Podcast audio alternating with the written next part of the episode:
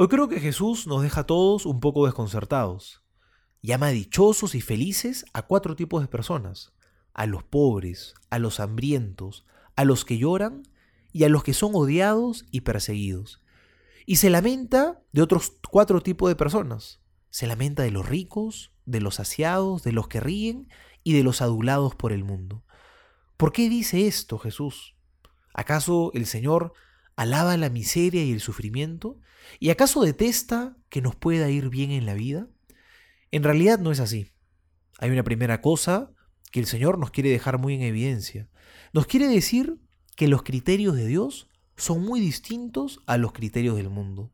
Jesús nos quiere evidenciar que la verdadera dicha, nuestro gran tesoro, es estar junto a Dios, porque nadie más que Él llena nuestro hambre de infinito. Por eso es dichoso el que está hambriento, es decir, el que tiene hambre de Dios, el que percibe que el mundo no lo llena y necesita del Señor. Dichoso también es el que sufre por ser signo de contradicción en este mundo, por no haberse dejado llevar por la corriente. También es dichoso el que vive la pobreza, que no significa vivir en miseria, porque eso no es deseable para nadie, sino la pobreza de saber que nada nos pertenece, que todo lo hemos recibido como un don. Dichoso también el que sufre, porque se ha animado a cargar la cruz de su hermano.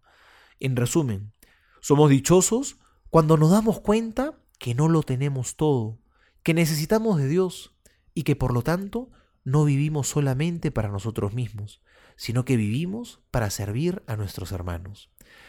En cambio, el que vive saciado, el que cree que ya lo tiene todo, que no necesita mucho de Dios ni de los demás, se termina volviendo tan autorreferente, tan centrado en sí mismo, que se termina olvidando de los demás. Que nunca nos ocurra eso, que nunca dejemos de estar hambrientos de Dios. Soy el Padre Juan José Paniagua y les doy a todos mi bendición en el nombre del Padre y del Hijo y del Espíritu Santo. Amén.